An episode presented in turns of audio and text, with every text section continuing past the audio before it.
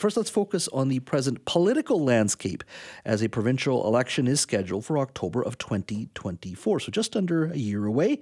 Well, Abacus Data conducted a survey of 1,000 British Columbians from November 22nd uh, to the 28th, and the findings are causing a bit of a political earthquake here in British Columbia. According to the survey, the BCNDP has the support of 44% of committed voters, a four point drop from its 2020, uh, elect, 2020 election. Uh, the BC Conservatives are second with 26%, um, followed by the official opposition BC United at 17%. Now, compared with the 2020 provincial election, the BC Conservatives are led uh, by John Rustad, and get this, are up 24 points, while BC United, which of course is previously known as the BC Liberal Party, is down 17 points. The BC Greens are at 9%, down six points since the election. Well, joining me now to talk a little bit about uh, this survey is David Coletto, CEO of Abacus Research. David, thank you for joining us. My pleasure. Thanks for having me, Jeff. Uh, I saw a bit of your data uh, yesterday, uh, which you had tweeted out, uh, a hint of uh, what would be released today. I got to tell you, you, you set off a bit of a political earthquake here in BC. Well, I think anytime you see such such stark numbers, and, and I'll, I'll just say that you know the top line numbers when we ask people how they vote if there was a provincial election, we've got you know the BC NDP at 44, the Conservatives at 26, and BC United at 17. And I think it's that BC United and number that, that really stands out, right? Whereas the official opposition, the, BC, the former BC Liberals, um, they're down 17 points from where they were in the last provincial election, and you've got the Conservatives who've leapfrogged them. And we, we're not the first survey to show this, but I think it, it's another data point that, that validates and confirms both previous polling and the results of, of those by-elections a few months ago, and shows that uh, you know Kevin Falcon's in, in deep trouble. John Rustad is, is making some some headway, but that David Eby is, is in the driver's seat right now with, with a big province-wide lead. What's causing this uh, in your mind? Well, I think uh, on the one hand, I think you know, far more people, or at least more people, say they approve of the job that that David Eby and his government is doing than disapprove. And you know, when I look at what's going on at the national level, or I look at different uh, other provinces, that's that's actually kind of rare these days to have a provincial government or any government in which more people approve or disapprove. So I think that helps explain how uh, why the the NDP is holding their support and has only seen a small drop since the provincial election. What's going on with the opposition parties, I think, is far more complicated to, to answer. I, I think on the one hand, I think it's fair to say that you know the the rebranding effort uh, that the BC Liberals undertook to change their name. Um, you know, Kevin Falcon's first kind of uh, time as leader hasn't gone well, but I also think to some extent this could be what's going on with the BC Conservatives is is somewhat of a halo effect, perhaps, um, from from the popularity and, and, sort of the progress that the federal conservatives have made. Um, I think it's a mix of both, right? So uh, you know, it's hard to exactly say what what's going on, but I, I think the, the BC conservatives, the, the you know John being turfed from the BC United caucus and him becoming leader of the party created a bit of a spark that that has put a lot of pressure on on on Kevin Falcon and his party and, and finds themselves in, in some real trouble. Now, how much of this is a halo effect from Pierre Poilievre's uh, economic message, inflation message, where there may be a lot of voters who don't feel po- follow politics very closely uh, and just sort of glom onto that message, and you have numbers for Mr. Rustad and the BC Conservatives that are relatively high. Is it how much of that do you think plays a role in this? I think there's some. I think there's some effect. Uh, you know, we see we see. I think you know in Ontario where I'm where I live and we've done lots of polling here. I think the strength of the federal conservative brand has helped Doug Ford, the, the conservative premier here in Ontario. I think it's having the same effect in BC. But I also, you know, what, what we also know is that inflation often hurts incumbent governments. And there, at least right now, doesn't appear to be a lot of evidence that, that David Eby and his government is really is really being harmed by the fact that, that the cost of living is the number one issue in British Columbia. Housing's a top issue.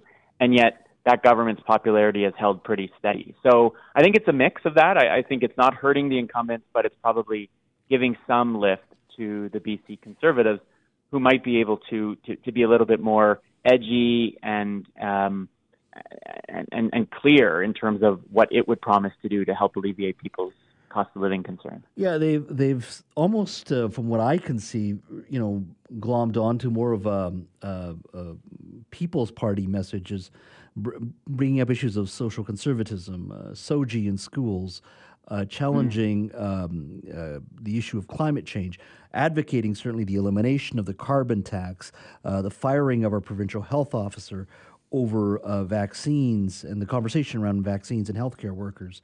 Uh, it's almost like it's not even a conservative message, it's more of a People's Party message. Um, moving forward, though, can this message sustain itself? Some would say, look, the, the, there's economic frustration out there. I think you referred to it on the federal level as inflationitis. Can this mm-hmm. anger and frustration sustain itself? Because our election is scheduled for October of 2024 at this particular point. Does that anger and frustration with the public sustain itself and continue? Well, I think it can. I, you know, I, I always try to think of what, what would alleviate that pressure. Um, and I think the, the answer is either, you know, inflation stays low or gets close to, to two to one percent. Interest rates need to start to come down. People need to feel that there's hope, right? And that, that the worst is behind them. But I, I've seen data that suggests people don't believe that yet, that the perception is that, that things are still going to be tough for, for some time. So that suggests that between now and that next provincial election, just under a year from now, that, that we are probably going to be in an environment where people are feeling anxious about the state of the world, um, very feeling vulnerable about their standard of living, about you know the, the security of their their housing, and their ability to kind of make do. And so I think we, you know BC is headed toward uh, an election environment where these are the issues that are going to probably dominate. And that, to your point, is is a risk for the for the NDP, although they they don't appear to be um, being hurt by it yet. But also a real opportunity for, for the BC Conservatives, who you who you pointed to, have really taken this kind of populist, um, you know, uh, aggressive stand that, that is finding some appeal among among some British Columbians. Welcome back to the show. If you're just joining us, we're speaking to David Coletto, founder, chair, and CEO of Abacus Data. Uh, his organization uh, conducted a survey of 1,000 British Columbians between November 22nd and 28th. Uh, and it's causing a bit of a political stir, actually, a big political stir, because of the numbers. The BC NDP has the support of 44% of committed voters. That's a four point drop from the 2020 election. With those numbers, uh, they're still guaranteed a majority government. And a reminder to all of you listening out there Premier David Eby will be joining us here in studio at 4 o'clock. Now, what's really interesting of this poll about this poll is that the BC Conservatives are second with 26%, followed by the official opposition, BC United, at 17%. Now, since the last election, that's a 24% uh, 24 point jump, by the way, for the BC Conservatives. So 26% right now, a 24 point jump, and BC United is down 17 points uh, from that 2020 um, uh, election. The BC Greens are at 9%, down six points since the 2020 election. Now, uh, David, uh, let's get to some of the uh, core issues when it comes to concerns people have. The number one issue, based on your survey, for people uh, is the is the fact that people are concerned about rising costs live on when it comes to living standards and inflation. Uh, inflation and affordability is the number one issue. When you have issues with housing as well, there seems to be a younger generation quite interested in the conservative message, something you probably wouldn't have seen 10 or 15 years ago. Can you speak to that a little bit? Yeah, you know, if if you had told me, Jas, you know, like seven, eight months ago, that the federal Conservative Party would have a double-digit lead among those under 30, and that the BC Conservatives would be more popular among younger British Columbians than older ones, I would have said that's that's crazy. You know, do another survey. The data's the data's wrong. But we have seen consistently uh, at the federal level that that that Pierre Poilievre is finding an audience among younger voters, and that I think in BC that that might be happening as well. And why is that? Right? When you look mm-hmm. at those two cohorts, those say under 40, um, the, the under 30, and then the 30 to 44 year olds, they are facing um, an economic environment, and it's it's it's primarily about housing and insecurity about housing. Whether they are renters now and want to own, and how hard that is in their mind that that's never going to happen. Whether they're renters and okay, they've given up on owning a home, but now they're worried that if they need a larger place or they've got to move or they uh, there's a risk of being evicted that they're not going to be able to afford that next apartment or that next house if they're renting is a real it's creating anger. It's re- creating a deep resentment.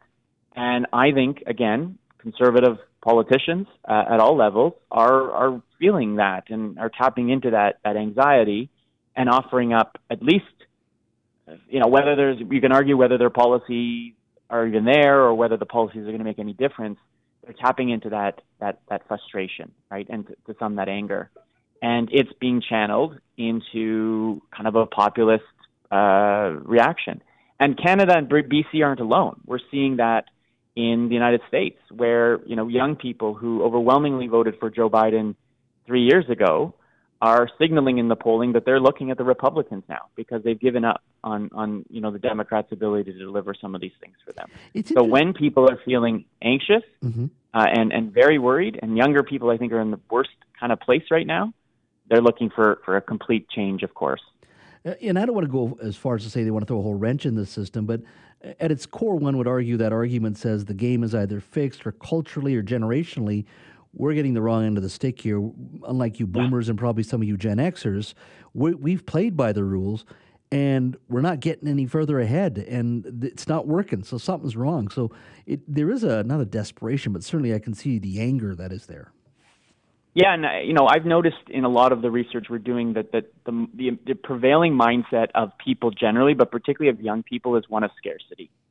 Right, the things that perhaps in the past most of us were able to take for granted is not the case anymore. So rising food prices, rising housing prices, energy prices on the rise, and increasing because we're likely headed into a recession, insecurity about their jobs and their ability to, to make an income um, creates what some have described as zero sum thinking. You described it, right? So that if I'm losing, it means somebody else is winning, and I've got to fight for, for, for whatever scraps are left. And so it's creating a real, I think, a lot of friction in, in the, the electorate that often plays itself out in our politics. And, you know, for a long time, Canada thought, Canadians thought we were immune to these kind of forces, that we couldn't see rising resistance to immigration. We're seeing that.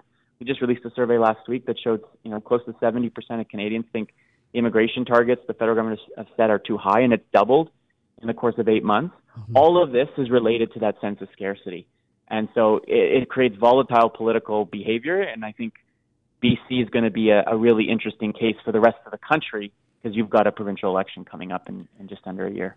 Well, uh, I enjoyed reading your survey. I was expecting a quiet Sunday. Then my phone blew up after you tweeted out uh, your early data, and more of your data is available now at Abacus Data uh, in regards to the survey you did here uh, in British Columbia.